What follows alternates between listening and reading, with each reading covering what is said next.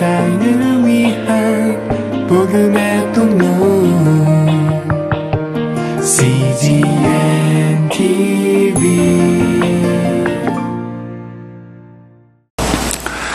오늘 본문에 나오는 이 본디오 필라도는 어, 성경 역사의 시간으로 볼 때는 약 한 4시간 정도밖에 등장하지 않지만 아, 가장 유명해진 그런 인물입니다. 우리가 고백하는 사도신경에 예수님을 핍박하고 고난을 준 어, 대표적인 사람으로 언급되고 있기 때문입니다. 사도신경에 보면 본디오 빌라도에게 고난을 받으사 이렇게 고백합니다. 아마 빌라도의 후예들은 억울하다고 항변할지 모릅니다.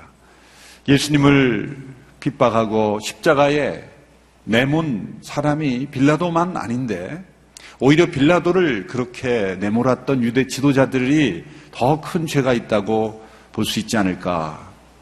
왜 빌라도의 이름만 들어가야 하는가라고 항변할지 모릅니다. 그러나 빌라도의 이름이 들어간 것은 그만 예수님을 고난받게 했다는 뜻은 아닙니다. 빌라도는 예수님을 십자가에 내몰았던 그 당시의 모든 죄인들을 대표하는 이름으로 사도신경에 언급된 것입니다. 그는 예수님의 죽음에 관한 최종 결정권자였죠. 그는 예수님을 십자가에 넘겨주는 결정을 한 사람입니다. 그리고 그 결정 이면에는 진실을 거짓에 넘겼던 그런 피할 수 없는 죄가 숨어 있었다는 것입니다. 예수님은 두 번에 걸쳐서 재판을 받으셨습니다. 한 번은 유대 사내들인 공회, 우리로 말하자면 국회, 또, 어, 그 대법원, 또 행정부, 예전에는 이 사내들인 공회가 삼권을 다 가지고 있었기 때문에 분리되지 않았기 때문에 이 사내들인 공회가 결정한 것은 무엇인지 법이 되고 반드시 실행될 수 있는 그런 막강한 권한을 가진 대표 기구였죠. 이 사내들인 의회에 의해서 재판을 받고 또 로마에 넘겨져서 로마 당국에 의해서 빌라도의 주관 아래 재판을 받았습니다. 그런데 이 두 재판 모두가 세 단계에 걸쳐서 그러니까 총 여섯 단계에 걸쳐서 재판을 받았죠. 첫 번째 유대 사내들인 공회에 의해서는 먼저 대제사장 안나스에 의해서 재판을 받고 다시 사내들인 공회에서 심야 재판을 받고 그 다음 날 새벽에 결정이 내려졌습니다.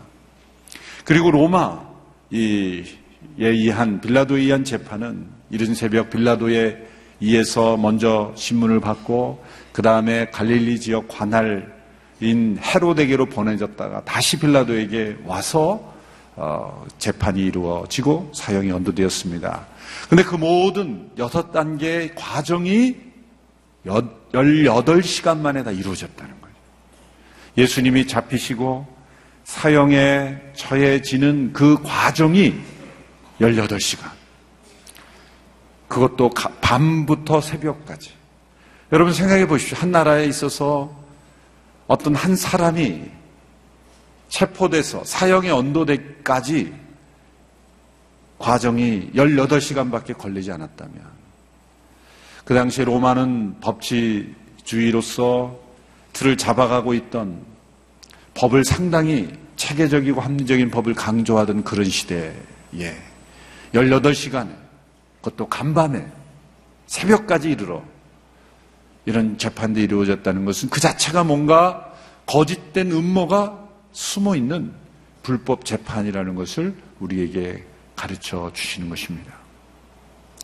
이 과정 속에서 빌라도의 죄는 분명합니다. 그것은 이 진실을 거짓에 넘겨 준 것입니다. 그 아무리 압력이 있고 또한 상황이 급박하고 자신의 위치가 힘들어도 그가 용기를 가지고 그 거짓을 대항하고 진실을 지켰더라면 그런 역사의 승리자가 되었을 수 있었을 것입니다. 그러나 그는 진실을 거짓에 넘기었고 역사의 실패자가 되었습니다. 왜 그의 이름이 사도신경에 오고 오는 모든 세대에 고백되는 것을 변명할 수 없는가? 왜 그의 죄는 부인할 수 없는, 변명할 수 있는, 없는 죄인가? 오늘 본문에 그 이유가 잘 나타나 있습니다. 첫째는 빌라도는 유대 지도자들이 시기심으로 예수님을 죽이려 한 것을 알고도 진실을 거짓에 넘겨 주었기 때문입니다. 마가복음 15장 10절에 말씀해 보면 이런 말씀이 기록되어 있습니다. 그는 대제사장들이 예수를 시기해서 자기에게 넘겨준 것을 알고 있었습니다. 빌라도 앞에 온 유대 지도자들의 눈빛에는 시기심이 불타고 있었다는 것을 빌라도는 간파할 수 있었습니다. 그는 로마 제국의 지도자로서 수많은 재판을 했었을 것입니다. 모든 상황을 두루 살펴보건대 그 대제사장들의 시기심 그리고 그, 그가 늘 접하고 있는 지도자들이었기 때문에 그들의 생리와 그들의 모습과 그들의 결정을 빌라도는 너무나 잘 알고 있었어요. 그 빌라도가 아는 한 이 문제는 저들의 악함 때문이라는 것을 빌라도는 너무나 잘 보고 있었습니다. 어떤 악함이었습니까? 예수님을 시기한 것 자체도 악이지만 그들은 그 시기심을 죽이는 살인적인 의도로 바꾸었고 그 살인을 행하기 위해서 그들은 조작을 했습니다. 사실 예수님은 이 유대 사내들인 법정에서는 공회에서는 소위 신학적인 문제로 하나님의 이름을 모독한 신성 모독죄로 고소가 되었죠. 자칭 하나님의 아들이라고 한다. 혹은 성전을 향하여 저 성전을 헐라 내가 사흘 만에 다시 씻겠다. 성전 모독죄. 그 자칭 하나님의 아들이라고 하는 신성 모독죄. 소위 참남죄라고 되어 있죠. 그러니까 이런 어떤 신앙적인 종교적인 문제였습니다. 그런데 유대 지도자들은 잘 알고 있었습니다. 그러한 신학적인 종교적인 문제로는 사형이 언도될 수 없다는 것을 알고 있었죠. 사내들인 공회원은 사형을 언도할 수도 없고 실행할 수도 없을 뿐만 아니라 그것이 언도되기 위해서는 로마 제국의 재판에 있어야 되기 때문에 로마 제국은 그 당시에 이 피지배국가의 종교에 대해서는 관용했죠. 대개 그런 문제는 관여하지 않았습니다. 복잡해지기 때문이죠. 또 종교적인 이슈에는 여러 관점이 있을 수 있기 때문에 그런 문제로는 사형이 언도될 수 없다는 것을 그들은 잘 알았어요. 그래서 사내들인 공회원에서 로마 제국 재판으로 넘길 때 그들은 죄목을 바꿉니다. 그것은 내란 음모죄, 선동죄, 반역죄 이런 정치적인 이유로 고소를 해야 로마 제국이 사형을 언도한다는 걸 알기 때문에 빌라도, 빌라도에게 예수님을 보낼 때 그들은 죄목을 바꾸어서 예수님을 보내는 것이죠. 누가복음 23장 1, 2절에 보면 예수님에 대한 고소 제목이 이렇게 기록이 되어 있습니다. 우리 같이 한번 읽어볼까요? 시작. 온 무리가 모두 일어나 예수를 빌라도에게 끌고 갔습니다. 그리고 예수께 대한 고소가 시작됐습니다. 이 사람이 우리 민족을 어지럽게 하는 것을 보았습니다. 그는 가이사께 세금을 바치는 것을 반대하며 자칭 그리스도 곧 왕이라고 주장하고 있습니다. 세 가지 고소 내용이 나오죠. 군중들을 선동하여 반란을 일으킨다. 그리고 가이사에게 세금 내는 것을 반대한다. 그리고 자칭 그리스도 곧 왕이라 주장한다. 모두 새빨간 거짓말이죠. 예수님은 군중을 선동한 적이 없습니다. 오히려 많은 군중들이 예수님 앞에 나올 때 예수님은 피하셨던 분이죠. 분명히 예수님 말씀하셨습니다. 가이사의 것은 가이사에게. 그 예수님은 자칭 왕이라 하신 적이 없어요. 사람들이 왕으로 삼으려 하실 때 예수님 오히려 도망가셨어요. 원치 않으셨습니다. 빌라도 앞에서도 내 나라는 이 세상에 속한 것이 아니다. 라는 말씀도 분명히 하셨어요. 이러한 거짓말로 예수님을 로마 제국의 반역자로 그렇게 음모를 꾸며서 빌라도에게 끌고 간 것입니다. 빌라도는 그들의 악을 보았습니다. 그들의 눈에 서려 있는 시기심을 보았습니다. 그들의 음모가 거짓되다는 것을 그들은 빌라도는 너무나 잘 알고 있었어요. 그럼에도 불구하고 그는 거짓된 음모에 끌려갔습니다. 빌라도가 끌려간 모습의 증거가 요한복음에 나옵니다. 요한복음 18장에 보면은요, 유대 지도자들이 예수님을 빌라도로 끌고 갈 때 금요일 이른 새벽 아침에 빌라도의 관저 앞으로 끌고 갑니다. 그런데 흥미로운 사실이 발견됩니다. 제가 먼저 말씀드리면 재미없으니까 여러분들이 말씀을 읽는 가운데 찾아보십시오.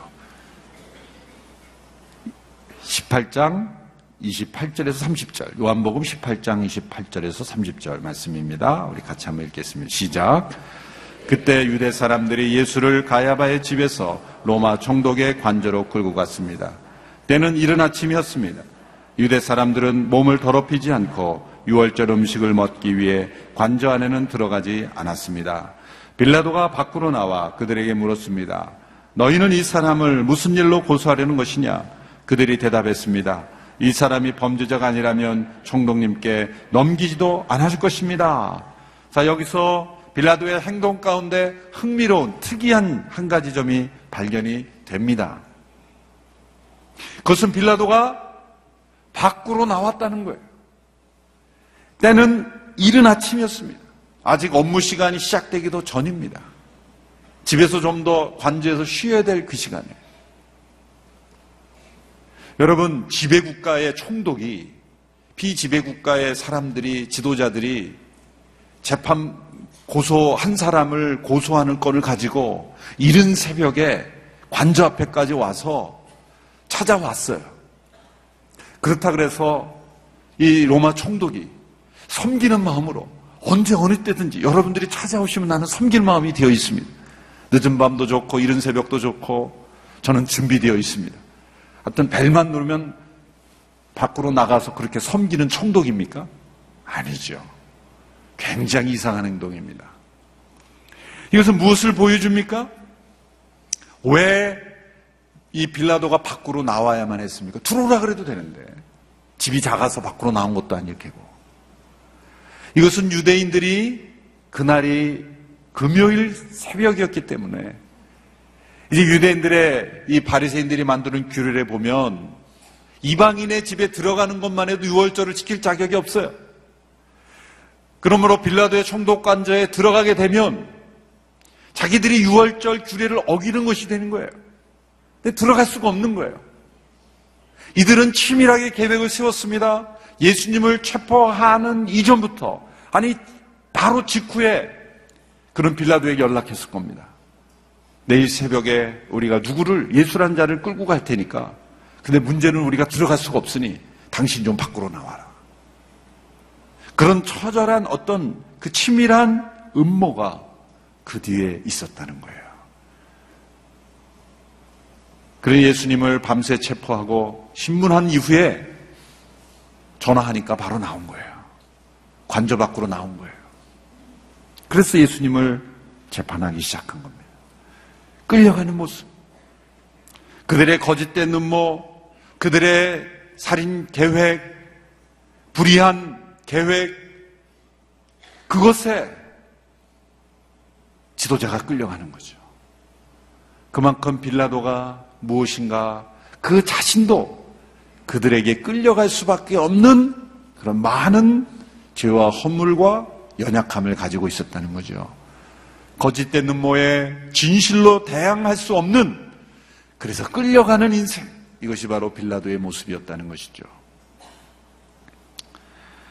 두 번째로 빌라도는 예수님이 무죄하다는 것을 확신하였음에도 불구하고 예수님을 십자가에 넘겨주는 진실을 거짓에 넘겨주는 사람이었습니다.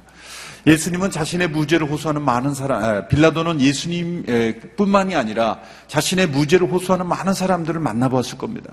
그런데 예수님 뭔가 달랐습니다. 예수님은 자신의 무죄함을, 결백함을 증명하려고 하지 않았습니다. 예수님은 오히려 침묵하셨어요. 빌라도가 예수님을 신문하고 난 뒤에 세 번씩이나 공식적으로 죄가 없다고 선언합니다. 첫 번째 무죄의 선언은 금요일 새벽 첫 번째 예수님을 신문하고 마치고 난 뒤에 이렇게 말합니다. 누가복음 23장 4절의 말씀 우리 같이 함께 읽겠습니다. 시작. 그러자 빌라도는 대제사장들과 무리에게 말했습니다. 나는 이 사람에게서 아무런 죄목을 찾지 못하겠다. 아무런 죄목을 이 사람이 죽일 만한 아무런 죄목을 찾지 못하겠다. 두 번째 문제의 선언은 예수님을 헤롯에게서 보냈다가 다시 헤롯에서 조사를 받고 돌아왔을 때 빌라도가 사람들에게 이렇게 말합니다. 요한복음 19장 4절의 말씀입니다. 같이 읽겠습니다. 시작. 빌라도는 다시 밖으로 나와 유대 사람들에게 말했습니다. 보라, 내가 예수를 너희들 앞에 데려오겠다. 이는 그에게서 아무 죄도 찾지 못한 것을 너희에게도 알게 하려는 것이다. 아무 죄도 찾지 못했다. 두 번째 무죄를 선언했어. 세 번째 선언은 군중들이 십자가에 못 박으러 외칠 때 빌라도가 흥분하며 이렇게 말했습니다. 23장 22절 오늘 본문 가운데 있는 말씀입니다. 우리 같이 함께 읽겠습니다. 시작. 빌라도가 세 번째로 말했습니다. 도대체 그가 무슨 나쁜 일을 했다고 그러느냐? 나는 이 사람에게서 사형에 처할 아무런 죄를 찾지 못했다. 그래서 나는 그를 매질이나 해서 풀어줄 것이다. 빌라도는 그다지 선한 사람이 아닙니다. 역사가들의 빌라도에 쓴 평가를 보면 이런 기록이 있습니다. 빌라도는 철저하고 완벽하며 처세술에 능하며 약삭 바르며 세속적이었다.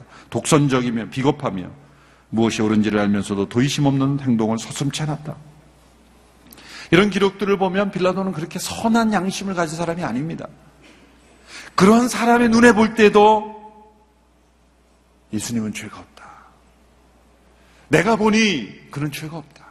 세 번씩이나 예수님의 무죄를 선언했어요.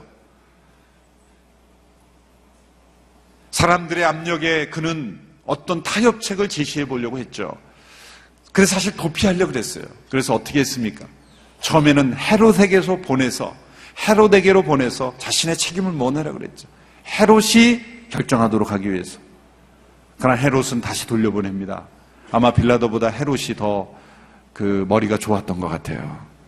여기에 내가 휩싸이면 안 되겠다. 그것이 계획이 실패합니다. 두 번째는 매질이나 해서 풀어놓겠다. 너희들이 정 이 예수란 자를 너희들이 정말 싫어하고 어떤 벌을 내리기 원한다면 죽일 만한 죄를 내가 찾지 못했으니 내가 매질을 해서 때려서 채찍질을 한 다음에 풀어주겠다. 일종의 타협책을 본 거예요. 그런데 사람들은 원치 않았습니다. 십자가의 못 박으로 외칩니다. 그 세 번째, 이 빌라도가 생각하는 그런 어떤 그 도피 수단은 뭐냐면 6월절 어떤 이 되면은 관례상 한 사람을 특별 사면해 주는 그런 관례가 있었습니다. 그 관례를 이용해서 그냥 풀어준다 그러면 안 되니까 그 당시에 흉악한 반란죄를 지었던 바라바라고 하는 그러한 유대 죄인, 심지어 살인도 실제로 행하고 폭동을 일으킨 바라바라는 죄인과 이 예수님을 놓고 특별 사면할 자를 선택하도록 했죠. 빌라도는 당연히 예수님이라고 생각했죠. 바라바라고 하는 분명한 증거가 있고 분명한 죄를 진 살인 죄를 지고 폭동하고 죽임당할 그런 죄인과 예수님을 갖다 붙여놓으면 상식적인 판단으로는 당연히 예수님을 풀어주라고 사람들이 말할 줄 알았던 거예요. 그런데 웬일입니까? 사람들은 바라바를 풀어주라고 말했다는 거예요. 사실 빌라도가 진실을 말할 수 있는 용기가 있다면 이런 타협책도 필요가 없죠. 그냥 예수님을 풀어주면 되는 것이죠. 어떤 압력에도 불구하고 어떠한 도피책도 필요가 없는 것입니다. 헤롯에게도 보낼 필요도 없고 매질할 필요도 없고 또 특별 사면 대상에 올릴 필요도 없는 것입니다. 다 두려움에서 나온 진실을 말할 수 있는 용기가 없기 때문에 이 빌라도는 여러 가지 아이디어를 만들어 보려고 했던 것입니다. 그러나 다 실패했습니다. 사람들은 외치기 시작했습니다. 바라바를 풀어주라. 예수를 십자가에 못 박으라. 예수님이 예루살렘에 들어오실 때 호산나 호산나를 외쳤던 그 무리들이 변하여 이제는 십자가에 못 박으라고 외치고 있는 것입니다. 여러분이 군중의 소리에 있는 거짓 사람들은 자기가 진실이라고 믿으면 그 순간에 그 그것을 포기하지 않는 위험이 얼마나 많은지 모릅니다. 그것이 정말 진실인지를 확인해 보지도 않고 사람들은 소문으로 듣고 그 소문을 진실로 믿고 그 진실을 가장된 거짓된 소문으로 그 불의를 행하는 일에 앞장서고 있다는 거예요. 빌라도는 지도자로서 비록 소리는 크지만 그것이 거짓에서 나온 소리였다면 그 큰 함성을 두려워하지 말았어야 되죠. 소리는 들려오지 않지만 귀 기울여만 들을 수 있는 진실된 소리를 그는 들어야만 했습니다. 자신의 양심의 소리를 들어야만 했습니다. 그리고 그가 꼭 들어야 될 소리가 있었는데 그것은 그의 아내의 소리였어요. 그가 예수님을 재판하고 있을 때 아내가 전가를 보내죠. 내가 밤새 꿈을 꿨는데 그 사람에게 그 의로운 사람에게 손을 대지 마라. 내가 그 사람 때문에 밤새 고생했다. 마지막 그가 들어야 될 그 소리까지 그는 외면했습니다. 왜 그랬습니까? 그는 두려웠기 때문이에요. 그는 두려웠기 때문이에요. 세 번째로 그가 왜 진실을 거짓에 넘겼습니까? 그는 군중들의 비위를 맞추려고 했기 때문이에요. 그는 두려웠습니다. 누가복음 23장 23절 24절의 말씀 우리 같이 함께 읽겠습니다. 시작. 그러나 그들은 더욱 큰 소리로 예수를 십자가에 못 박으라고 요구했습니다. 그리고 그들의 소리가 이기고 말았습니다. 마침내 빌라도는 그들의 요구대로 하기로 결정했습니다. 이 군중들의 큰 소리와 함성에 빌라도는 무너졌습니다. 어느 시대건 소리가 크면 이기는 사회는 거짓이 진실을 이기는 사회예요. 얼마나 큰 소리냐가 중요한 게 아니라 그것이 진실이냐 거짓이냐가 중요해요.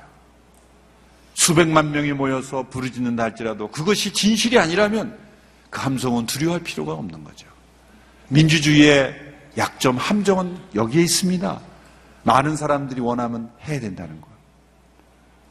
그것이 진실이 아닐지라도, 그것이 거짓일지라도, 그것이 어리석은 선택일지라도, 많은 사람이 원하고 많은 사람이 부르짖으면 해야 된다는 것. 이것이 민주주의의 또 다른 딜레마입니다. 약점입니다. 참된 지도자는 대중들이 어리석게 원하는 것을 해주는 사람이 아니라 대중에게 무엇이 진실인지, 무엇이 최선인지를 가르쳐 주는 것입니다. 여러분, 아무런 반대가 없을 때 진실을 말하는 건 매우 쉽습니다.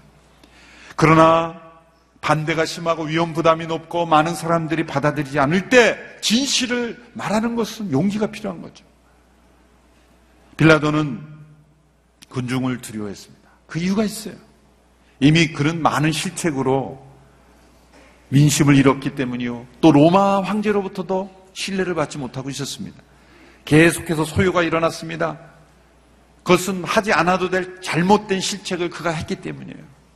이제는 한 번만 소요가 일어나면 빌라도는 로마 황제에 의해서 실직당할 위험이 있었다는 거예요. 그것을 유대 지도는 너무나 잘 알았습니다. 그래서 당신이 만일 우리의 요구를 거절하면 우리는 소요를 일으킬 것이고 당신은 일- 자리를 잃게 될 것이다. 분명한 메시지가 빌라도에게 전달되었을 것이고 빌라도는 그 메시지를 듣고 나오라 그럼 나가고 그들이 요구대로 예수님의 무지함을 확신하고도 그들이 악한 마음으로 예수님을 죽이려 한 걸 알림에도 불구하고 군중들의 소리의 외침이 거짓된 소리의 외침이라는 것을 분명히 알매도 불구하고 진실을 거짓에 넘겨준 것입니다. 자신의 위치를 보존하려고. 이것이 빌라도의 죄입니다. 변명할 수 없는 죄인 것입니다. 우리는 이 빌라도의 모습에서 절대 권력을 가진 자의 두려움을 보았습니다. 거짓된 목소리를 두려워하는 비겁함을 보았습니다. 자신의 위치에 집착해서 진실의 눈을 감는 그런 지도자의 모습을 보았습니다. 여러분, 진실하지 않은 권세는 언제나 거짓의 위협 앞에 처참하게 무너질 수밖에 없습니다. 진실은 용기를 가져다 주지만 거짓은 두려움을 가져다 주기 때문입니다. 이 진실을 거짓에 넘겨준 죄가 예수님을 십자가에 못 박았습니다. 오늘 본문 25절 마지막에 보면 이런 단어로 끝납니다. 넘겨 주었습니다. 오늘 본문 25절 마지막 말씀을 함께 읽어보실까요? 시작. 빌라도는 그들의 요구대로 폭동과 살인으로 감옥에 갇혀 있던 바라바를 풀어주고 예수는 그들의 뜻대로 하게 넘겨주었습니다. 넘겨주었다는. 예수님의 십자가의 사건 주변에는 이 넘겨주다라는 단어가 자주 등장합니다. 유다는 그의 탐욕 때문에 예수님을 제사장들에게 넘겨주었고 제사장들은 그들의 시기와 악으로 인해서 빌라도에게 예수님을 넘겨주었고 빌라도는 자신의 위치를 보존하려는 비겁함 때문에 진실을 거짓에 넘기며 예수님을 군병들에게 넘겨준 것입니다. 유다에 의해서 제사장들에게 넘겨지고 제사장들에서 빌라도에 넘겨지고 빌라도에 의해서 군병들에게 넘겨진 사건이 시- 십자가의 사건이죠. 그것은 그러나 인간적인 차원에서 볼 때 그렇습니다. 그럼 예수님은 분명 죽임 당하신 거예요. 불법적인 재판에서 죽임 당하신 거예요. 그러나 성경은 우리에게 또 다른 관점을 보여줍니다. 예수님은 죽임 당하신 거지만 이렇게 사람들의 죄악에 의해서 넘겨지고 넘겨져서 십자가에 보내진 것이지만 그 하나님의 차원에서 보면은 하나님이 이렇게 말하십니다. 하나님의 그 큰 사랑으로 인하여 그 아들 예수 그리스도를 십자가에 넘겨주신 것입니다. 하나님께서 허락하지 않으셨다면 인간의 모든 죄악이 결코 예수님을 십자가에 넘겨줄 수 없었을 것입니다. 또 그 아들 예수 그리스도 스스로 그 십자가를 향하여 나가지 않으셨다면 자신을 넘겨주시지 않으셨다면 예수님 십자가에 못 박히지 않으셨을 것입니다. 인간적인 차원에서 보면 유다가 빌- 이 제사장에게 넘겨주고 제사장이 빌라도에게 넘겨주고 빌라도에 의해서 군병들에게 넘겨졌지만 하나님의 차원에서 보면 하나님의 그 큰 사랑이 예수님을 넘겨주었고 예수님이 자신의 그 은혜로 인하여 자신을 십자가에 넘겨주셨기 때문에 이 십자가의 사건이 일어난 것입니다. 옥타비우스 윈슬로우라는 분은 이렇게 말했습니다. 누가 예수님을 죽음에 넘겨주었는가? 돈을 위하여 유다가 넘겨준 것이 아니다. 두려움 때문에 빌라도가 넘겨준 것도 아니다. 시기 때문에 유대인들이 넘겨준 것도 아니다. 바로 사랑 때문에 성부 하나님께서 넘겨주신 것이다. 그러므로 우리는 십자가를 대하며 이런 두 가지 고백을 해야 됩니다. 이 빌라도와 같은 내 죄가 예수님을 십자가로 보냈다. 동시에 그분의 사랑이 예수님을 십자가로 보냈다. 예수님 십자가에서 죽임 당하셨습니다. 그러나 그분은 죽임 당하시 한 것이 아니라 스스로 죽으신 것입니다. 십자가는 빌라도와 같은 우리에 의하여 행해진 것입니다. 그러나 또한 십자가는 우리를 위해 행하신 것입니다. 여러분 가장 중요한 진리는 뭡니까? 빌라도는 거짓을 아 진실을 거짓에 넘겼지만 예수님은 자신의 십자가 죽음을 통해 그 거짓을 십자가에 못 박고 부활하심으로 진실이 승리할 수 있다는 것을 우리에게 보여주셨습니다. 예수님은 아무런 변명도 아무런 방어도 하지 않고 이 세상의 이 죄악에 의해서 처참하게 십자가에 못 박혀 죽으셨지만 거짓이 승리한 것처럼 보였지만 진실이 세상에 파묻힌 것처럼 보였지만 억울한 죽음으로 끝난 것처럼 보였지만 예수님이 십자가에서 부활하심으로 진실은 살아있다는 것을 보여주셨습니다. 진실은 승리한다는 것을 보여주셨습니다. 하나님이 진실의 편이라는 것을 증거하신 것입니다. 그러므로 우리가 십자가 앞에 나갈 때 거짓을 십자가에 못 박고 승리하신 그분을 바라보며 이 세상은 거짓과 불의로 가득하지만 변명하지 말고 세상이 거짓과 불의로 가득 찼기 때문에 어쩔 수 없다, 끌려간다, 빌라도와 같은 인생으로 살지 말고 그리스도의 십자가를 붙잡을 때 거짓을 십자가에 못 박고 승리하신 예수님을 따라 살아라. 이것이 빌라도 앞에 서신 예수님을 통해 우리에게 주시는 메시지인 것입니다.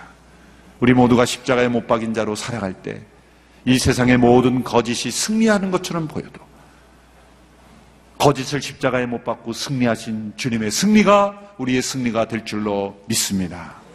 기도하겠습니다. 살아계신 하나님 아버지, 진실을 거짓에 넘기며 예수님을 십자가에 넘겨준 빌라도의 죄를 보았습니다. 그 죄가 우리의 죄요, 나의 죄임을 고백합니다. 불의와 거짓으로 가득 차 있는 이 세상 속에 내 안에 불의와 거짓이 들어와도 타협하고 용납하고 끌려가는 빌라도의 모습이 바로 나의 모습인 것을 용서하여 주시옵소서. 바로 이 나의 죄 때문에 예수님이 십자가에 못 박히셨고, 바로 내 죄가 예수님을 십자가에 넘겨진 것을 고백합니다. 그러나 우리 주님께서 십자가에서 죽으시고 부활하심으로 모든 거짓을 십자가에 못 박으시고, 우리를 진실 가운데 승리하는 길로 인도하셨음을 감사합니다. 그리스도의 십자가 붙잡고 살아가는 우리 모두가 되게 하여 주옵소서. 진실을 거짓에 넘기는 인생이 아니라 거짓을 내어쫓고 진실을 붙잡고 승리하는 우리 모든 삶이 되도록 역사하여 주시옵소서. 예수님의 이름으로 기도함나이다. 아멘. 제1회 CGNTV 생명의 삶 큐티 간증수기 공모전. 큐티로 삶이 변화된 이야기, 치유와 회복, 기쁨과 감동, 가족 공동체가 살아난 이야기 등을 자유롭게 작성해 CGNTV로 보내주세요.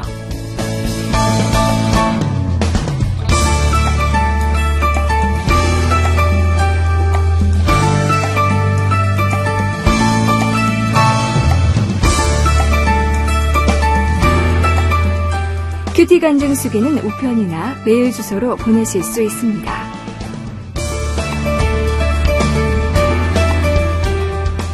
보내주신 작품은 CGNTV 프로그램으로 귀하게 사용될 예정입니다. 당선되신 분들께는 소정의 상품들이 준비되어 있습니다. 하나님의 말씀을 사모하는 분들의 많은 관심과 참여 바랍니다.